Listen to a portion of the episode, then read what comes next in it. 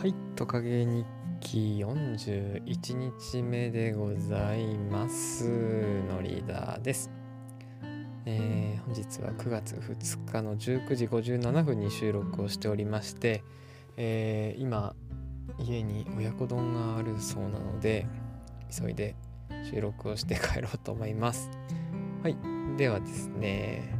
そうだな今日はえっと皆さん樋口塾の皆さん読書感想会を、えー、聞いておりましてあの楽しかったなという感じでございました。えっ、ー、とまず8番さんとヤビさんがですね、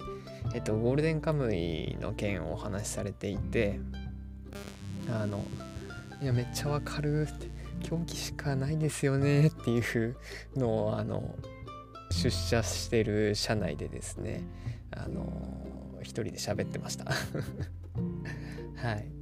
私もゴールデンカムイ大好きでその3年前ですね父親が入院した時に暇だからなんか持ってきてと言われて、えー、まあ漫画借りてきてあげるよって話でで何冊か持ってった中にゴールデンカムイが1から3巻ぐらい入ってたのかな。でその時にですね、まあ、持ってった何種類か持ってったんですけど、えー、あと無限の住人とかですね。知る人ぞ知るって感じですけど。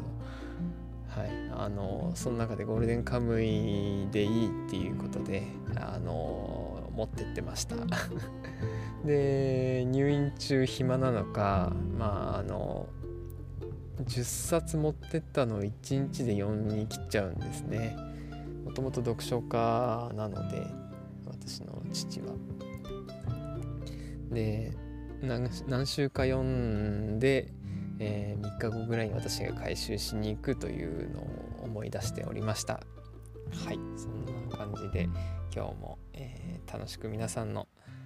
えー、お話聞かせていただいております。あとですねそうだななんか感想としてはえー、大気は常にかっこつけたいを配信している大気さんもですねいつもあのツイッター等々で、えー、リアクションいただいているんですけれども大気さんのポッドキャストも聞いてましてあの絵本の「お化けファクトリー」の話は非常にあの面白いなと思いましたその絵本をチョイスした理由をご本人も忘れてるってことだったんですけど絵本のチョイスが秀逸というかすごいですよね。あのまあお化けがいっぱいになってペットが減っていってあのペットを捨ててしまう人が増えるとかですねなんか本当になんかリアルな社会問題に即してる部分がある絵本っていうのは、うん、あんまりなんか聞いたことないなというかあんまり覚えてないなというかはい。えっ、ー、と素晴らしい読書感想を何年も書かれたんだなとあの思って聞いてました。はい。でそうですね。そんなところで、えー、では本日も、えー、自分史のコーナーに行きたいと思います。えっ、ー、と今日はですね前回が、え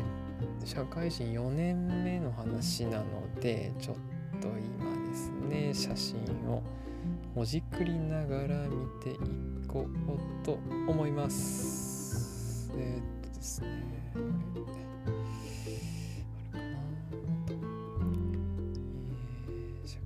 人4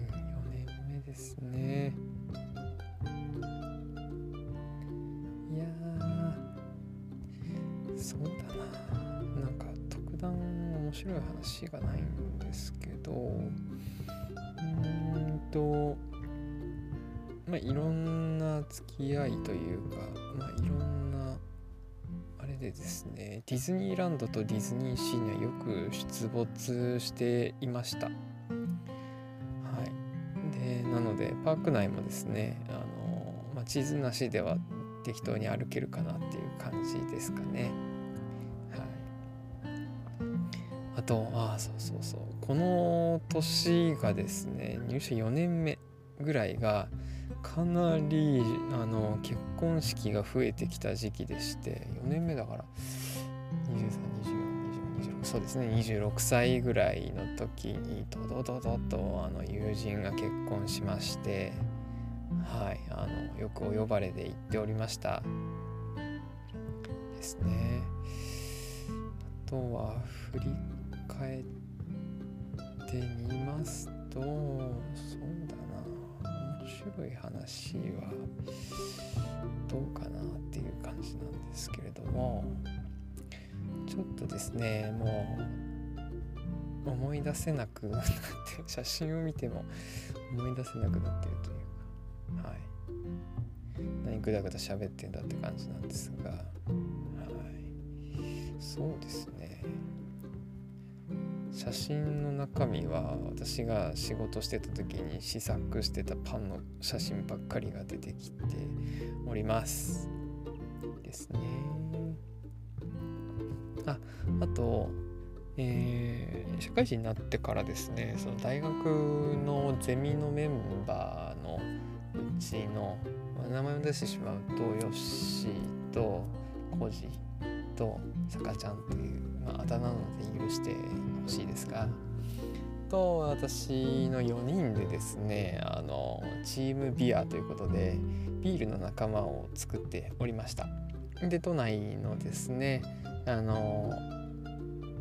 何個かタップがあるタップっていうのはそのなんだサーバーがある、えー、お店にみんなで集合して行ったりですとかでそのうちの今さかちゃんは実際に北海道のブルワリーで働いてまして醸造醸造長みたいな感じでですねお仕事もしてますんであのまあ今でもつながりが深い4人ですね。はい。どうでしょうね。こんな感じでちょっと振り返りたくない写真というかなんていうか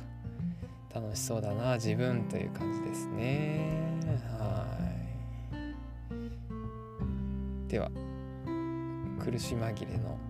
エビさんに指摘していただいた苦し紛れですがこのところで親子丼が待ってますので終わりたいと思います。今日もありがとうございました。のりだーでした。